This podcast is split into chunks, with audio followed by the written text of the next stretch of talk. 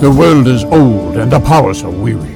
The god at the door of night has fallen, and the great enemy of the world has come back from the timeless void.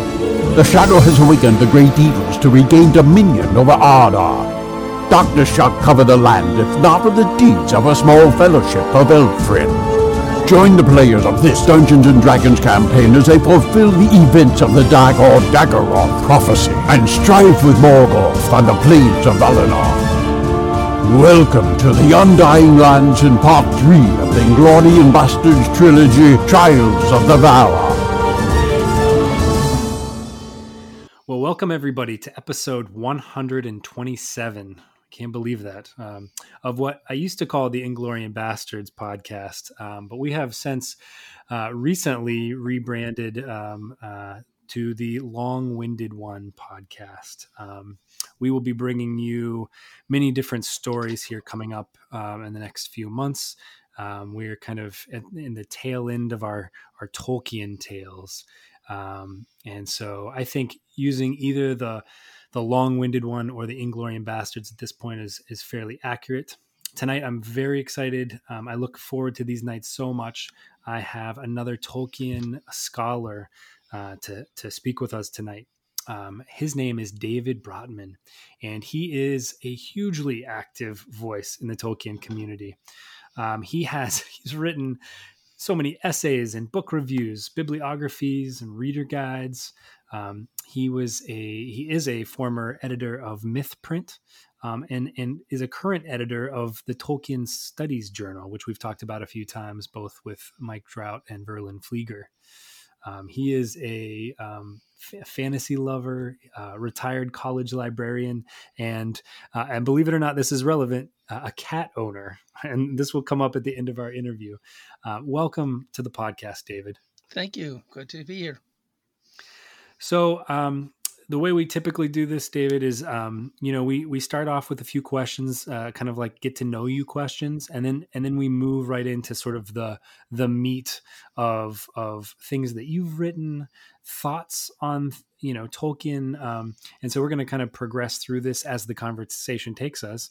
Um, but I guess the first question I would have for you and for the listeners to hear about would be, you know, just tell us a little bit about yourself and and what what brought you into the world of fantasy and particularly J.R.R. Tolkien? Well, you know, when I was a child, there wasn't a fantasy literature publishing genre to be in. I wasn't really aware that most of my favorite stories were fantasy or that it was a category they could belong to. I enjoyed a lot of books of that kind. Um, A.A. Milne's Winnie the Pooh was an early favorite. Uh, mm-hmm. Uh, the Phantom Tollbooth by Norton Juster, Half Magic by Edward Eager. All of these I had been given as presents by the adults in my life. Um, Ursula Le Guin's Earthsea books and Watership Down by Richard Adams didn't come along until later. But more than any of these, I loved a book that I read when I was 11. It was called The Hobbit by J.R.R. Tolkien. Oh, yeah. It was a, lot darker and more serious than my other favorites.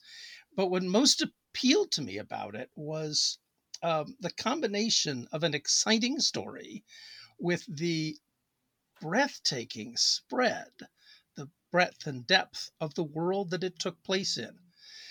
It felt as if it existed on its own and that it had been going on long before The Hobbit wandered into it, as mm-hmm. indeed to a certain degree it had. It was a created world with the feel of the real world. That's a combination that's rarely been matched. So after I read it, I did something that I had not done before. Um, I had been told that there were sequels with the plural. Mm-hmm. I was not yet old and wary enough to beware of sequels, uh, as the older and more uh, uh, more cynical me is uh, became in later years. So I got on my bicycle and I rode down to this tiny local bookshop and I bought them, The Lord of the Rings. And from that point, I was lost to the world. Like so many of us. Yes. Wow. Well, I you know the the depth and breadth of the world that you mentioned. Um, I think I think we're going to spend some time talking about that tonight, um, because the the essays that I've read that you that you've written uh, speak quite a bit about that. Um, but but for now, let's let's go on to. I'm curious um, for the listeners to know more about you, um, and so so I'm wondering. We know how you came to fantasy now, but what about these journals that you've been associated with? Um, how did you come to, um, to to be an editor of Mythprint? Was it was it through your involvement of the Mythopoeic Society? Uh, was it by attending uh, some sort of conference, or h- how did you come to be involved with that journal? Yeah, well, um, I think it's a, important how I came to be involved with the society because that was what was so very different from how things work today. After I'd read the Lord of the Rings and The Hobbit, what I most wanted to do was talk about him with other people. But I lived in this vast, trackless suburb uh, wasteland, and I knew nobody who had read or was interested in these books.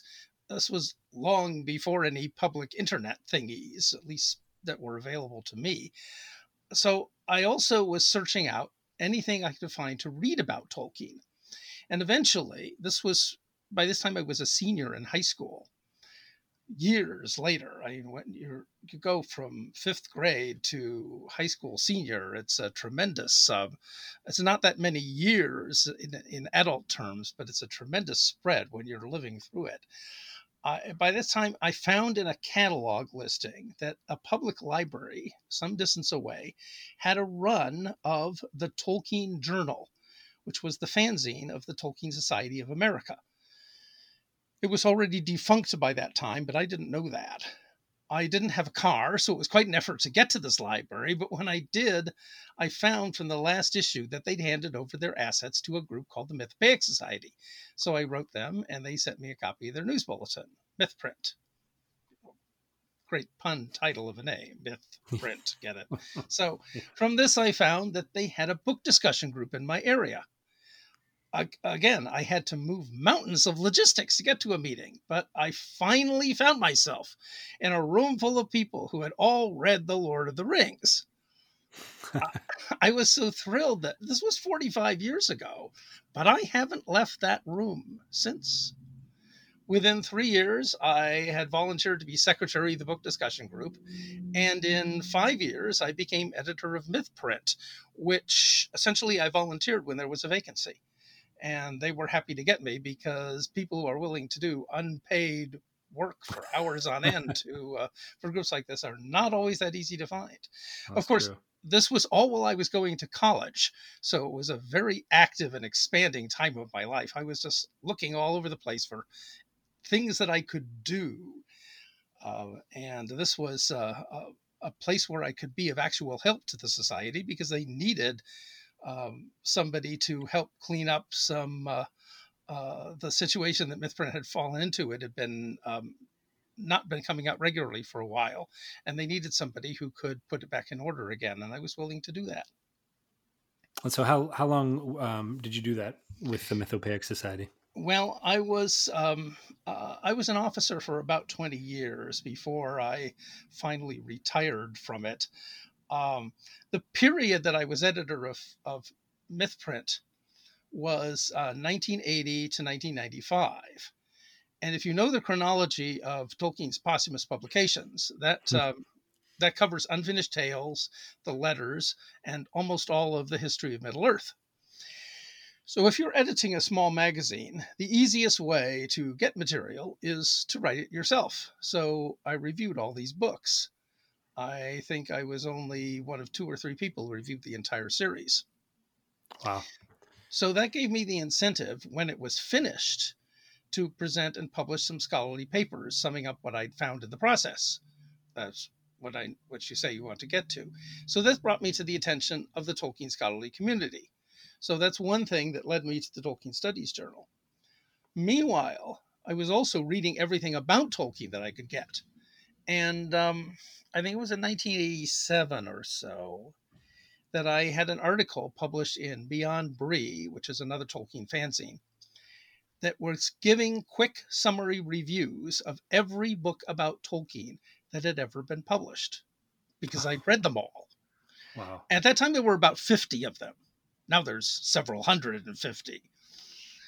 So it was these things that brought me to the attention of the editors of Tolkien studies After the journal um, started up in 2004, um, Doug Anderson, who was one of the founding editors, I already knew him well through scholarly contact. He asked me to write annual summaries of the scholarship on Tolkien for the journal based on the previous year's bibliography that they had published. He knew I read this literature, uh, that I could summarize large quantities of it succinctly, which is not a common skill, it turns out, mm-hmm. and that I could be blunt and caustic while doing it. so I looked through the first issue's bibliography. I saw that I had most of the books listed and that I'd read them all, so I agreed to do it. Um, I called it the year's work in Tolkien studies after a journal called the year's work in English studies, which covers the study of English literature in the same way, and for which Tolkien himself wrote the chapter on language study for some years in the 1920s. So mm-hmm. I worked closely with the editors, and then in uh, 2013, I became the third co editor of the journal, and eventually we worked out a system whereby I coordinate a consortium of authors to write the year's work. I compile the bibliography, I divide the works up by topic, and then I hand them off. I write a couple sections myself to keep my hand in, and I put together what everybody else writes. So that's um, uh, the main thing that I do for uh, Tolkien studies, along with um, uh, editing the review section and um, helping with the editing of the papers that we publish. Wow, that that's that sounds like a lot of work. but something that you're passionate about. So in some ways yes. you still you still haven't left that room, the room that you no. mentioned that well, I you know, about that room, I, I think that um it's it's not just the it's not just the writings of Tolkien that that keep people in that room that you mentioned. It's it's the group of people that that tend to read and, and, and study Tolkien. You know, the I've, I've remarked uh, in several episodes where I've just been I've just been humbled by just the the the gracious uh, spirit of of Tolkien fans um, throughout the world. Would would you agree with that? Oh yes, I found, despite the fact that you no, know, we have problems, we have arguments, and so forth. I find working with the people in the Mythopoeic Society and in Tolkien scholarship in general to be generally a rather pleasant thing. I'm also active in science fiction fandom, and I find that also pleasant, but a much more prickly environment than um, uh, than Tolkien fandom. Sure, sure. So, um, so I have I have a question. So we, um, I I read a few of your essays, um, and the, uh, the, the first one that I'm going to bring up um, was was called "The Literary Value of the History of Middle Earth." Um, and in in that essay, uh, you talked about a number of things, um, but but something that there was a term that sort of stood out to me, and, and rightfully so. Um, it, it, comes up quite a bit in, in discussions about Tolkien and his writings, and this is the idea of subcreation. Um, and I was it's it's something that I haven't touched on in my podcast yet, and, and I haven't asked any of our experts about. So I was hoping that maybe you could touch on that. Yeah, um, subcreation was a word that Tolkien invented. I think it was his term for what he was doing when he created his imaginary world. Uh, it comes from his essay on fairy stories, which is a sort of manifesto of his creative goals, though it was written before he began writing The Lord of the Rings. The term actually reflects his deep Christian beliefs. God created the world and humans within it in his image. So, Tolkien figured, if they're created in his image, they'll have the same urges and desires that he does. And God has the desire to create a world. So humans will also have that desire to create. Mm-hmm. Except that as created beings, they'll do his their creations within his creation. So it's a sub creation.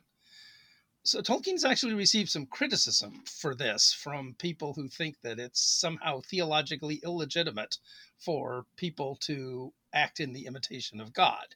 But he believed, and he believed quite passionately, that fantasy making of this kind was a natural and justified human activity. What was vital for him was that the world be believable, and that meant logical consistency, over which he took much care in his own work. Of course, the reader doesn't really believe the subcreated world exists, but if you accept, accept belief for the sake of reading the story, then the subcreation has succeeded. And since the belief exists only within the reading of the fiction, Tolkien called that secondary belief. So that's another term that's also become standard along with subcreation in hmm. critical discussion of the subject. I guess I'm surprised that people would be critical of this. I mean, it seems human nature to try to describe and and um, in elaborate form why we are here and in and to create stories for things. You know. Well, seems... there is yeah, there is one critic, and I won't name him because I rather don't want to give him the publicity, who actually wrote a scathing criticism of Tolkien on the grounds that desiring to create another world was an implicit criticism of God's created world for being insufficient and was therefore an insult to God. Tolkien believed it was a credit to God, um, paying homage to God. It's a very different uh, perception and perspective. Absolutely absolutely and this some of this sort of came out in in tolkien's writings too right? Like the mm-hmm. the idea that aule tried to create the dwarves right? Is, is, oh, yes. when... yes he's a created being he wishes to create. He's waiting for the children of Iluvatar to appear and he can't wait. He's rather like somebody who's um, waiting for the Silmarillion to come out, and it hasn't come out yet. So they write a Silmarillion fan fiction or something like that. Uh, so Aule creates the dwarves. They are his fan fiction of the children of Iluvatar. oh, that's great. I like that. Um, so let, us talk about uh, some of Tolkien's creations, right? So let's let's look um, specifically at his writings that he wrote and rewrote and and changed over the course of his life. Um, and, and and you look at some of these things, like um, I think I talked with Mike Drout about the the twelve different versions of the tale of Turin Turambar. Um, you know, and and and I think you know some of these look very different and read very different. And and in your essay that I just mentioned, um, you have you have coined sort of three styles, I believe that, um, and you you can correct me if I'm wrong, but I'm gonna I'm gonna try to cover it here. So there's an annalistic uh, style, an antique style, and an appendical style. I was I was wondering just if, if you could just give us a maybe a brief overview of some of them, and and if you have examples of some of those uh, forms of writing, I'd love to to hear them. Sure. I if you're going to talk to me in my office, there's going to be piles of literally hundreds of books by and about Tolkien sitting around me in all directions, so I can certainly grab a few of those. Uh, this all comes from the History of Middle Earth, which is a series of 12 books. Well, if you include Unfinished Tales, it's 13 books uh, that recount not so much the story of the elves in the uh, uh, in the history of Middle Earth itself, but the story of Tolkien writing about them.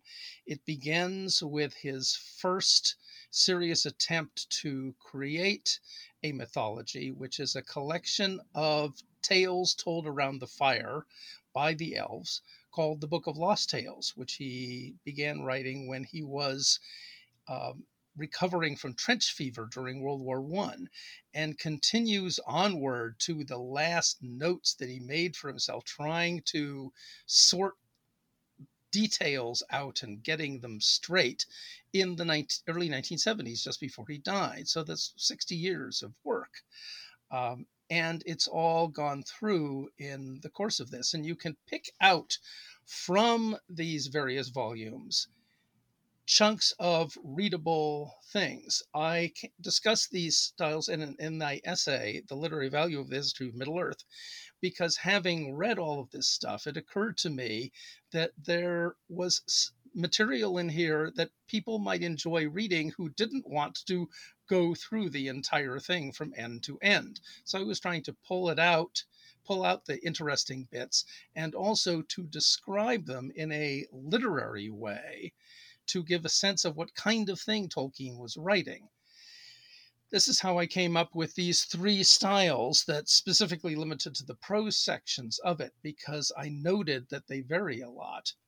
Um, the Book of Lost Tales, the one that he wrote while he was recovering from trench fever, was written in a kind of imitation early modern English style that was similar to the prose romances of William Morris, which came along a generation before Tolkien, or the style used by Victorians translating early English literature.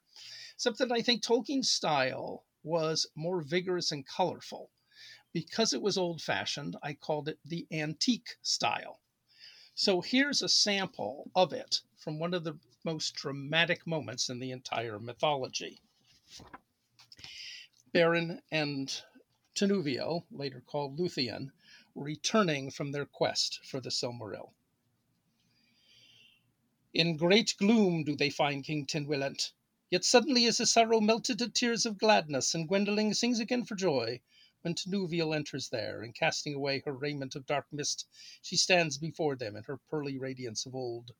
For a while all is mirth and wonder in that hall, and yet at length the king turns his eyes to Beren and says, So thou hast returned too, bringing a Silmaril beyond doubt in recompense for all the ill thou hast wrought my land, or an thou hast not, I know not wherefore thou art here. Then Tinuviel stamped her foot and cried, so that the king and all about him wondered at her new and fearless mood. For shame, my father! Behold, here is Beren the brave, whom thy jesting drove into dark places and foul captivity, and the Valar alone saved from a bitter death. Methinks twould rather befit a king of the Eldar to reward him than revile him. Nay, said Beren, the king thy father hath the right. Lord, said he, I have a Silmaril in my hand even now. Show me then, said the king in amaze. That I cannot, said Beren, for my hand is not here. And he held forth his maimed arm. That's beautiful, but I can so, see where you got the antique name. yes. So I find it um, this style to be, for the most part, very readable, despite its um, heavy use of antique constructions. He says, and instead of if, for instance. But there's also a lot of usages of similar styles, even in The Hobbit, um, though they're not so conspicuous there. So in the 1920s and 30s, Tolkien took his prose narratives into a different style, which I called the annalistic style, because it was most typical of works he called the annals, which were chronological accounts of the events of the Silmarillion, and they were modeled this time after genuine early English historical documents called the Anglo Saxon Chronicles. The Chronicles are highly valuable historical documents, but they don't make gripping reading, and the same is often true of the Annals of Tolkien's, which tend to be a bit dry, fussy, and distant much of the Silmarillion as we have it is in this style, which is why mm-hmm. some people find it rather difficult to read. However, that shows the style at its best. At its worst, it sounds like this. But as for the years of the trees and those that came after, one such year was longer than nine such years as now are, for there were in each such year twelve thousand hours. Yet the hours of the trees were each seven times as long as is one hour of a full day upon Middle Earth from sunrise to sunrise, when light and dark are equally divided. Therefore each day of the Valar endured for four and eighty of our hours, and each year for four and eighty thousand, which is as much as three thousand and five hundred of our days, and is somewhat more than our nine and a half of our years anyway, you get the idea. Yeah, it's it's it's like he was uh, taking notes. yes, this is like one of a one of a number of places where Tolkien gets kind of bogged down in what he's writing about, and he can't get out.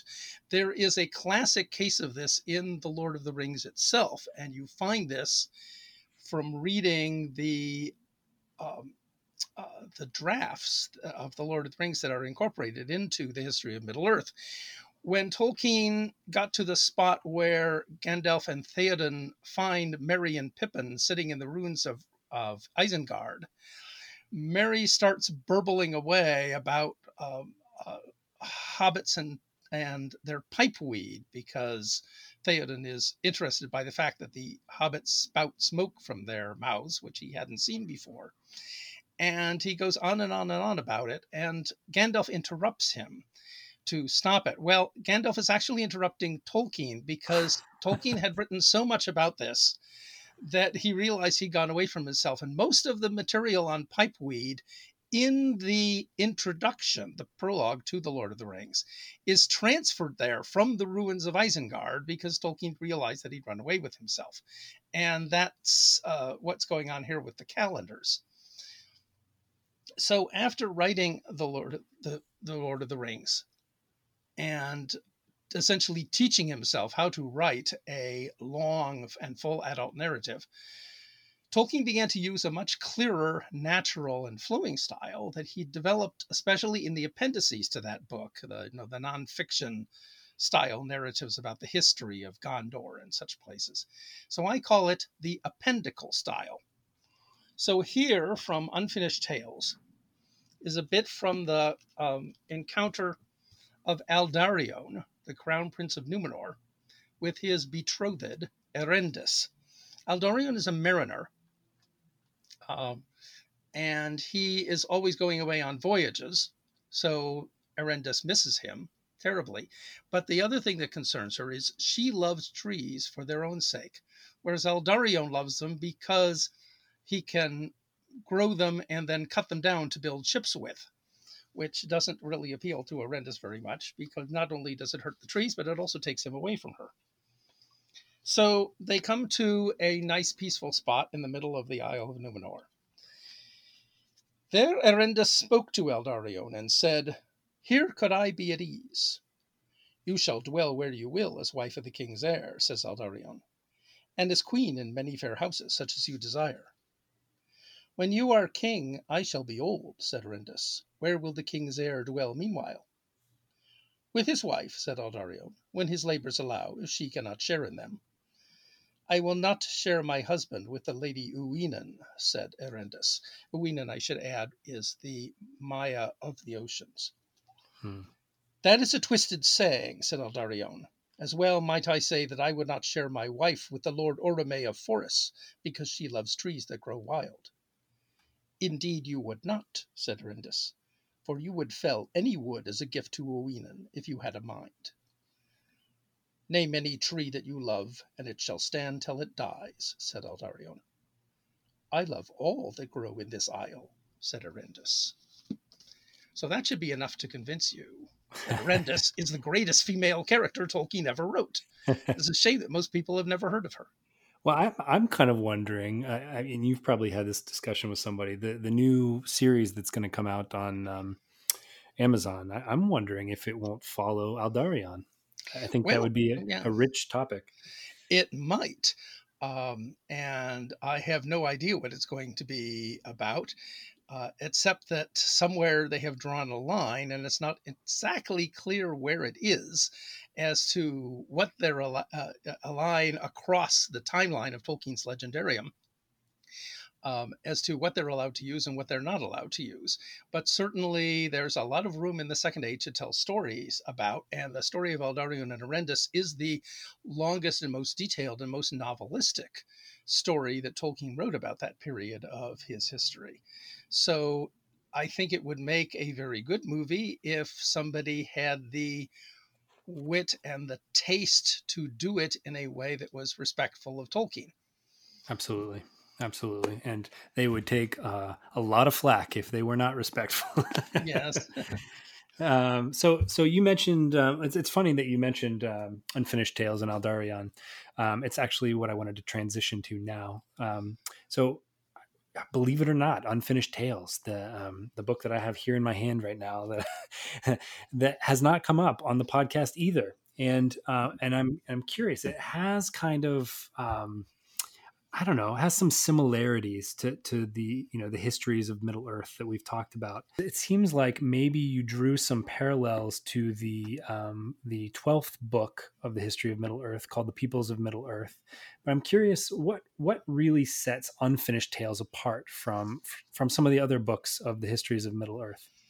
Well, um, Unfinished Tales came out before the history of Middle Earth did, and that's uh, I think an important point. So Christopher Tolkien was appointed his father's executor. And so when his father died in 1973, uh, his son was faced with this vast array of his father's manuscripts. And the big question was how to excerpt and arrange them for publication. So the first thing he knew is that he had to publish a book called The Silmarillion because everybody had been waiting for it for 20 years since it had been first mentioned in the appendices to The Lord of the Rings.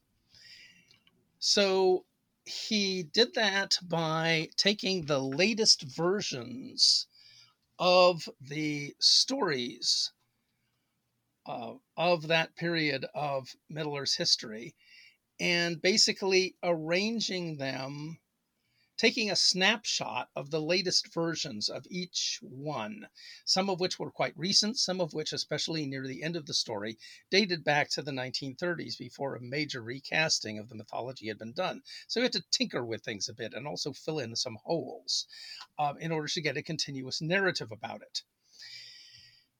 But the continuous narrative aspect of it was essentially a recreation. But there were also a lot of other stories, most of them either ancillary works or else um, more detailed coverages of material that he that the Silmarillion didn't cover in that much amount of detail. He didn't want to jump back and forth within the text of the Silmarillion that were completed or that were polished as far as they went, even though they weren't finished, thus unfinished tales.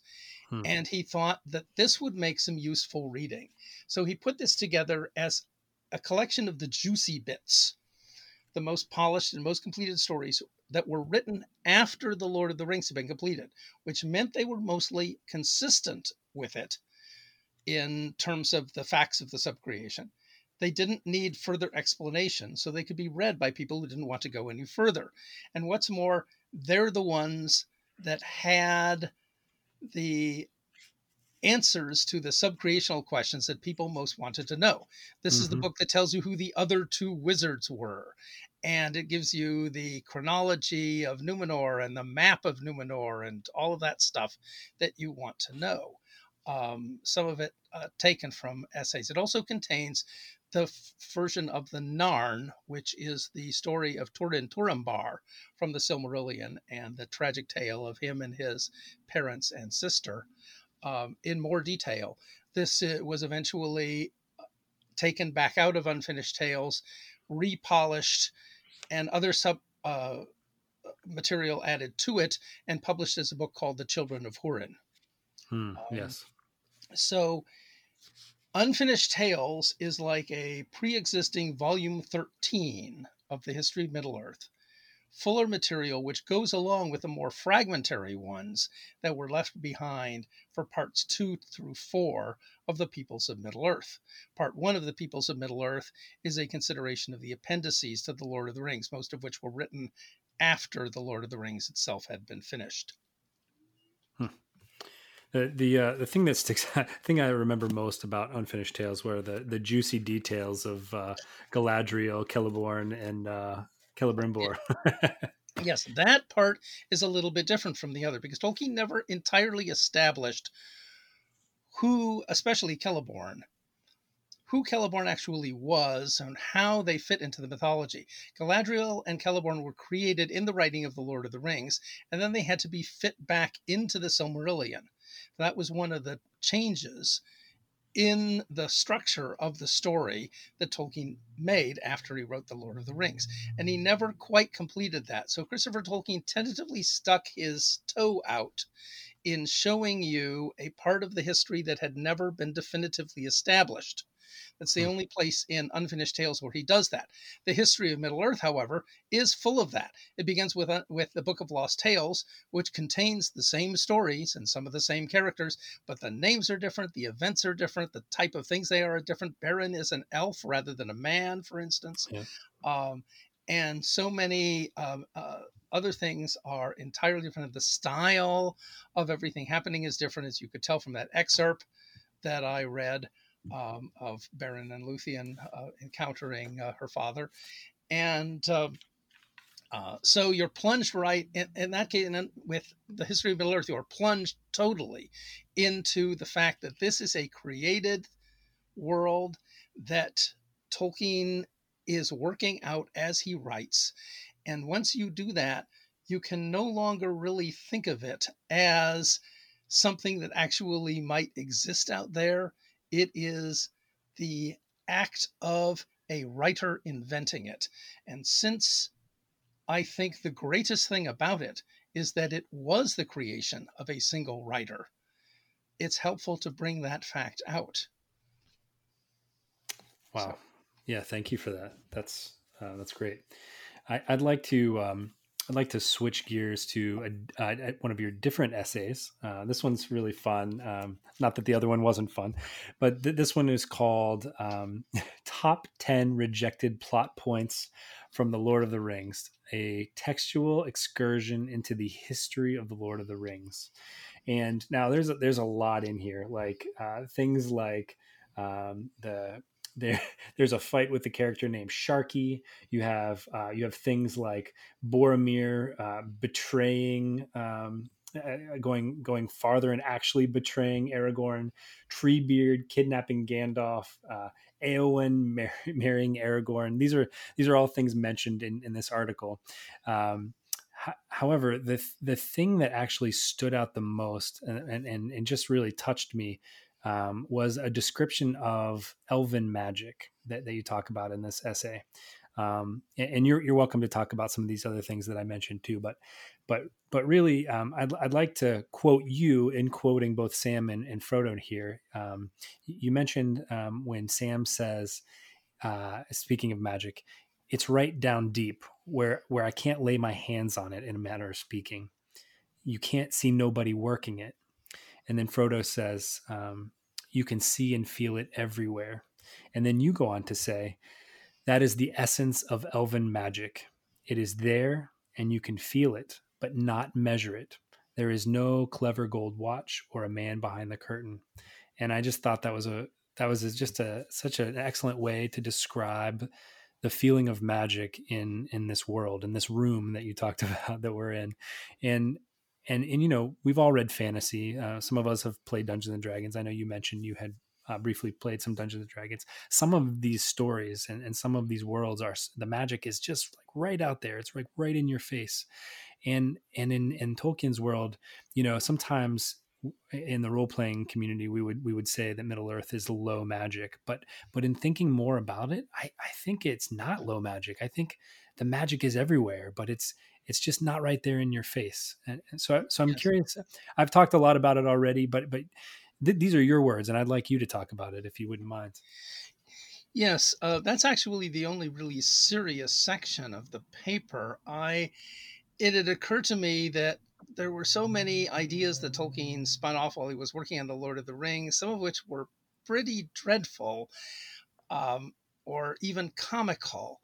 And to quote, as I did in my paper, um, the first scholar to study Tolkien's manuscripts for The Lord of the Rings, which are kept at Marquette University in Milwaukee, uh, Richard West, who said, If we pick them out of the trash heap, it is only to show how wise the author was to throw them there.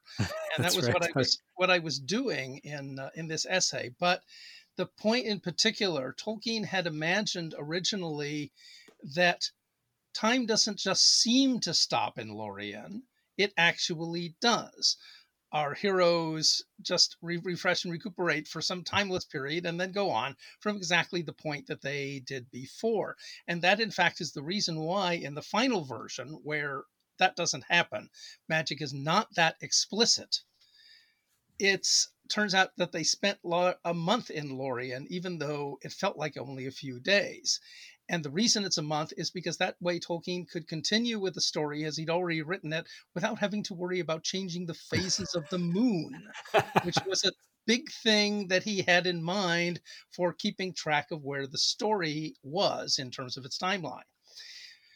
So, as far as using the magic is concerned, Tolkien, what the way Tolkien differs from so many fantasy authors is that he doesn't treat magic as a branch of engineering um, a lot of science fiction writers do that. They are used to science fiction engineering, so they write fantasy with um, engineering type magic. And you see that in authors like um, L. Sprague de Camp and um, uh, others of the Unknown Worlds school. And you also see it in a lot of other magic books. For instance, in Harry Potter. In Harry Potter, you cast a spell and it happens automatically. Or if it doesn't work, something has gone wrong, which you can diagnose and fix, like a mechanic fixing a car. Tolkien doesn't do that. For a wizard, Gandalf casts very few spells. he leads and he doesn't always know exactly what he can do to do it.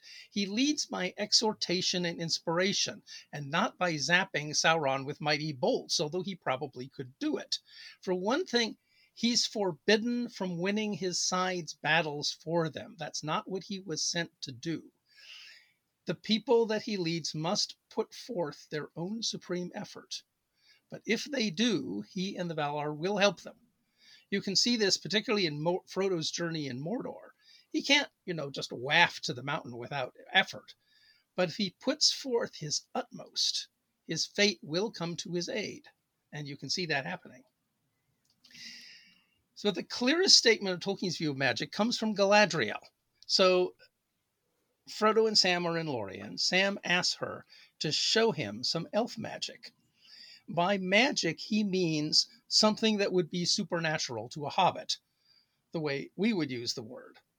But this definition doesn't make any sense to Galadriel because it classes her mirror with the deceits of Sauron. To her, those are totally different because of their purpose. She's not out to deceive, she's out to keep preserve her land and to preserve its wonderment.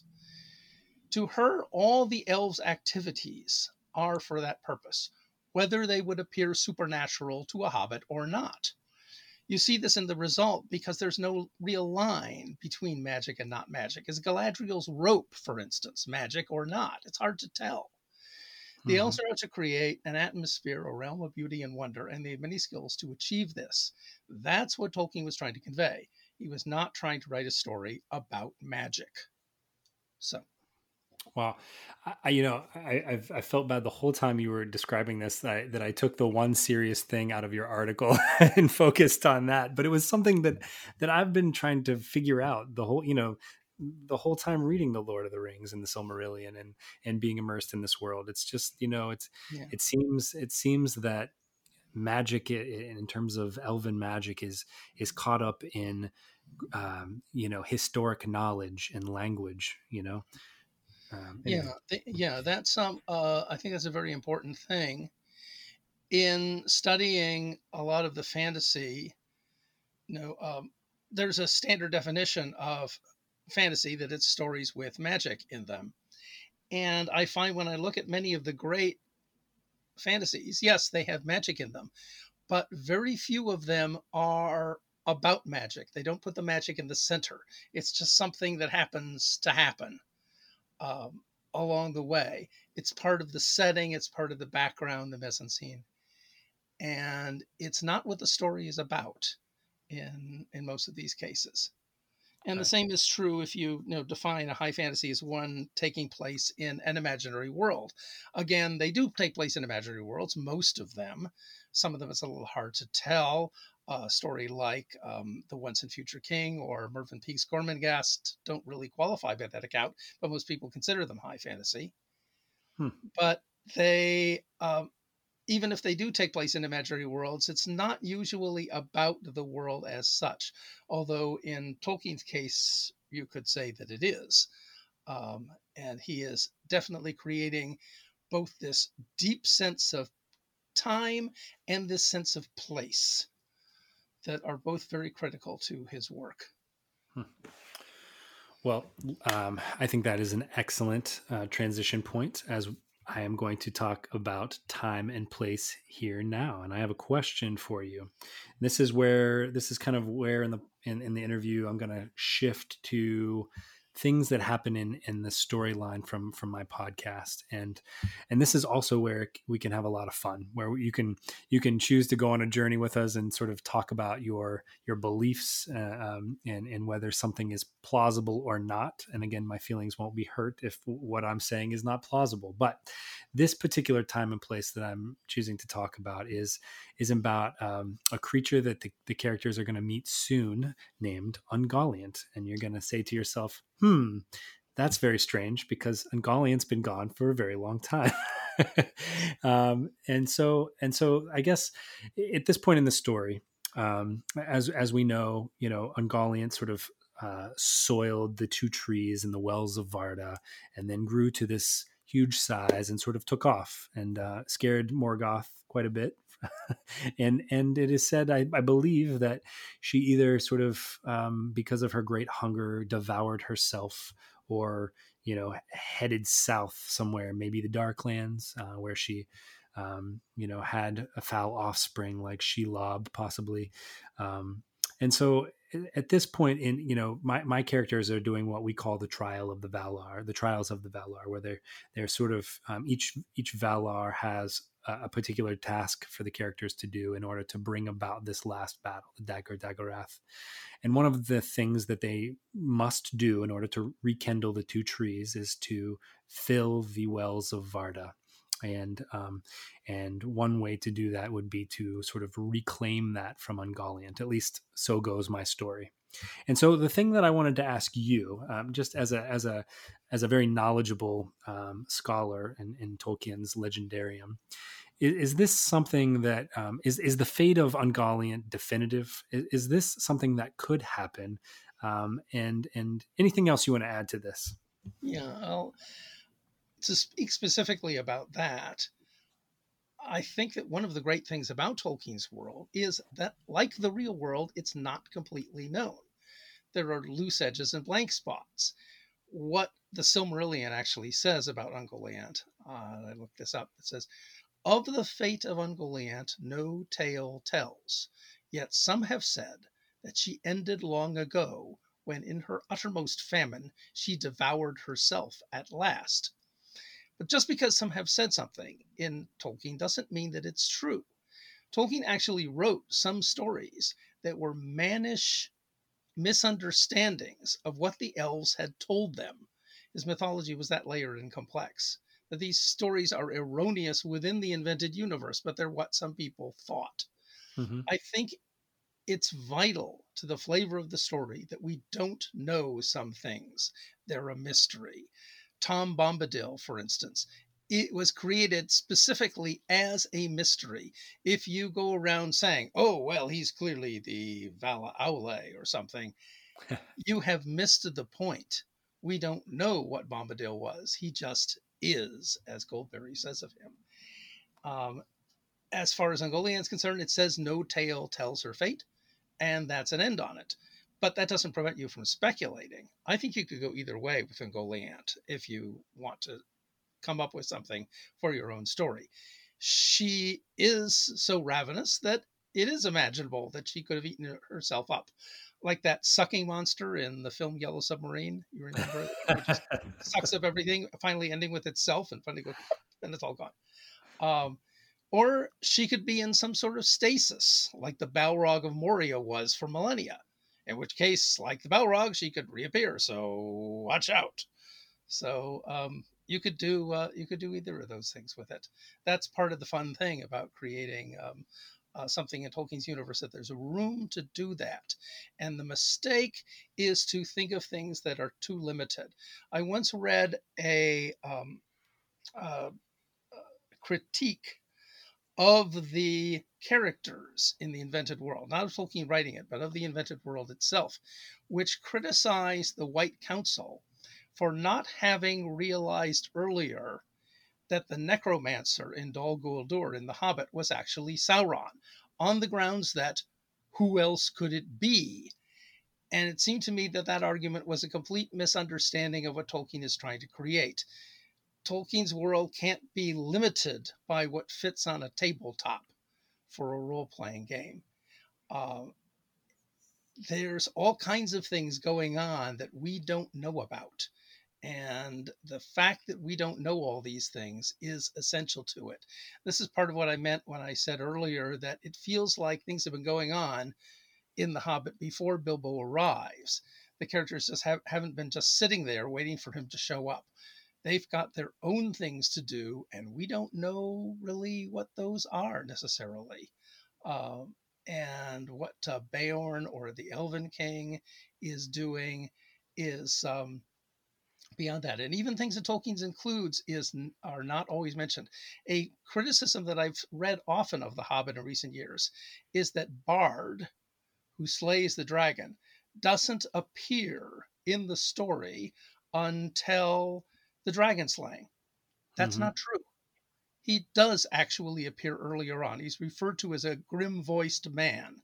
His name isn't given at that point but the, it's the fact that his name isn't given that causes people to miss that it's him. Hmm. But he is later identified as the grim voiced man who had spoken earlier.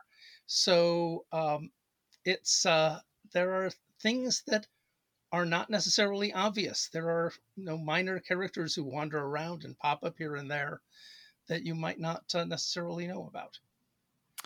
Well, if uh, you know some of the things that you've mentioned, you know you're absolutely right. Right, this is a this is a vast world. It'd be like in real life trying to to guess all of the things that are happening. Right, and it's it's impossible to do that. But in my story, I, I will be trying to explain some of these things. For your own story, you can do it any way you want because it's your story, and no, um, you, as long as you're not confusing it with Tolkien's or taking it for Tolkien's or thinking that you found the answer to Tolkien's mysteries. Oh, sure. You sure. can do you can do what you want, and I think that uh, um, that's one of those things that it brings people out the impulses to to write things.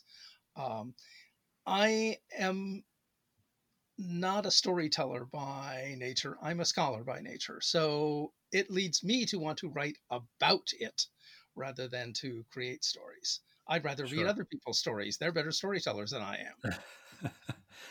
and I'd rather read the things that you've written to inspire me to write. uh, well, let's go on to the next question. So I, I, mentioned that you were a cat owner at the very beginning, um, and I, I, you know, I did some research on you, um, and you have multiple cats, uh, some of which with very interesting names. Uh, and I am also a, a pet owner. Uh, my dog's name is Melian, after obviously Melian. Um, my one of my cat's names is, is, Shadow, after my favorite character from American Gods.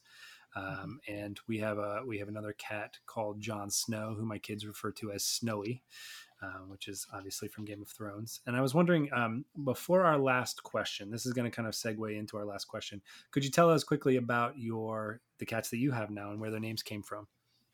Yeah. Um, well, we have at any given time only two cats, and I like to say that it's to keep them from outvoting us. Um, but really, you know, taking care of cats is uh, is especially when the cats want lots of attention. So, um, so my wife and I are great readers, and we have always given our cats literary names. Um, currently, we have Tybalt, which comes from Romeo and Juliet. Mm-hmm. He, in turn, is named for Tibert, the king of cats in the fable Reynard the Fox, which is why other characters in Romeo and Juliet make cat references about him. Uh. Our, ah. Tybalt, our Tybalt is a lively and active little guy, so we thought it an appropriate name. And we have Maia, who's named for one of the Pleiades, the star cluster, the one who comes down from the heavens to do her Christmas shopping in P.L. Travers' Mary Poppins. It's not in the movie. um, that's my favorite chapter in the book, actually. And our Maia arrived just after Christmas, so we gave her that name. Do you have any names picked out for any future cats, or, no, or do you we'll, just base it on we'll personality? Wait we'll wait and see what uh, happens to hit us at the time. Uh, you know, past things that we did have a cat named Pippin once from The Lord of the Rings, and you mentioned you have a cat named Shadow. When I was in college, I had a cat named Shadow, which was named by my roommate after uh, Moon Shadow, the Cat Stevens song. Ah. So. Well, so the reason I bring this up is because the characters uh, in my story have just um, met uh, with a very old Queen Beruthiel and her cats. Um, and and so in my story, again, I'm not trying to. I've been very careful um, to m- make sure I don't step on anything that Tolkien had actually set in stone.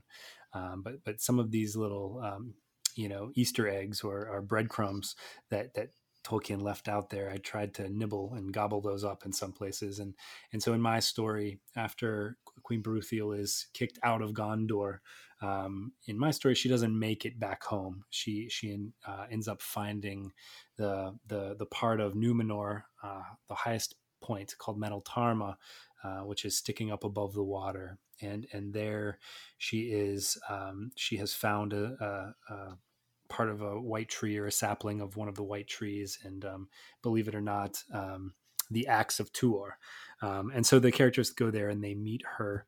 Um, so I, the, the reason I'm, I, I don't have to ask you. There's not much written about Queen Beruthiel, um, but but I'm but I'm wondering if you could uh, tell me what, what what do you think Tolkien's thoughts were on um, of cats in general uh, in, oh, yeah. relating them.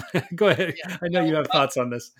Oh yeah. Well, I should say first that um, uh, the reference that uh, Aragorn makes uh, to the cats of Queen Beruthiel, and I think it's the Mines of Moria, is one of the very few things that Tolkien just threw off at the time without any idea of what it actually was or where it fit into his mythology. It was only later on that he figured out that Beruthiel was an early queen of Gondor.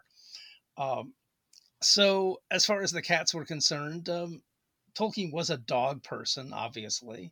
Um, he's on record as not liking cats, and especially Siamese cats. Um, so, yeah, for instance, um, in the Silmarillion, and the Hound gets all the good press. And um, uh, if you read the uh, uh, early version in the Book of Lost Tales, where there is the evil prince of cats called Tevildo, um, yeah. he uh, gets all the bad press, and so does Beruthiel. Well, I'm used to that actually. I grew up on Disney and Warner Brothers cartoons, which have the same bias against cats. uh, but many Tolkien fans are cat people, so we just live with this. Um, I still like the great scenes in the Book of Lost Tales and Tevildo and his thanes lounging around their palace, um, being very cat like in a uh, uh, rather negative way. So it's in a way, it's not surprising. Tolkien expressed a lot of his own taste in his fiction. In particular, he gave some of his own taste literally to hobbits, for instance, including loving mushrooms. Yeah. So Tolkien picnics are full of mushroom dishes. I don't like mushrooms. I agree and with you. and sometimes people give me odd looks. So maybe I'm not such a real Tolkien fan after all if I don't like mushrooms. So when that comes up, I say, How many of you smoke tobacco? Because that's another rabid hobbit taste but few of these people do. So that quiets them up real fast. you don't have you don't have to like everything that Tolkien liked. Uh, so it's uh, it's okay to be different from him. Uh, and in fact, um, uh, Tolkien was very picky on a number of things that uh, don't seem to bother his fans very much at all. Um, when um, uh, the, for instance, the hobbits in the Lord of the Rings movies are Irish peasants rather than um, English. And that would have bothered Tolkien very deeply, but I don't think it bothers very many people who see the movie. Ah, so. yeah. Interesting.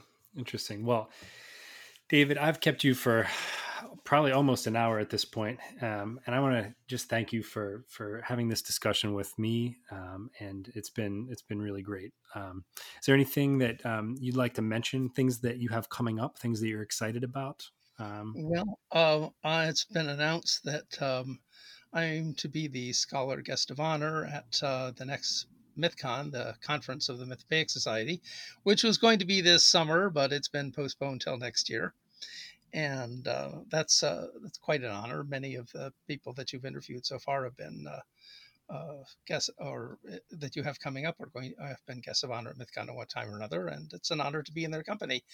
And I would certainly hope that uh, some of your listeners might be interested in coming uh, next July to the university. actually, it's not at the university; it's sponsored by it. To Albuquerque, New Mexico um, where MythCon is going to be because I find it always a grand and glorious gathering of um, people who love Tolkien and uh, C.S. Lewis, who is also uh, one of our special interests, and um, a great place to have conversations in real time with people. So once we're all allowed to get back together again in person in real time, uh, this is the first thing that I'm planning on going to. Well, I will put the link to that event in this description. So, um, and if I can make it, I will be there. Okay. okay. Well, that would be delightful. Okay. Thank you so much for coming, David. Sure thing. Good night. Good night. Though this marks the end of the episode, the road goes ever on. Until next time, join us at longwinded.one and consider giving us a review on Apple Music, Spotify, or really whichever platform you choose.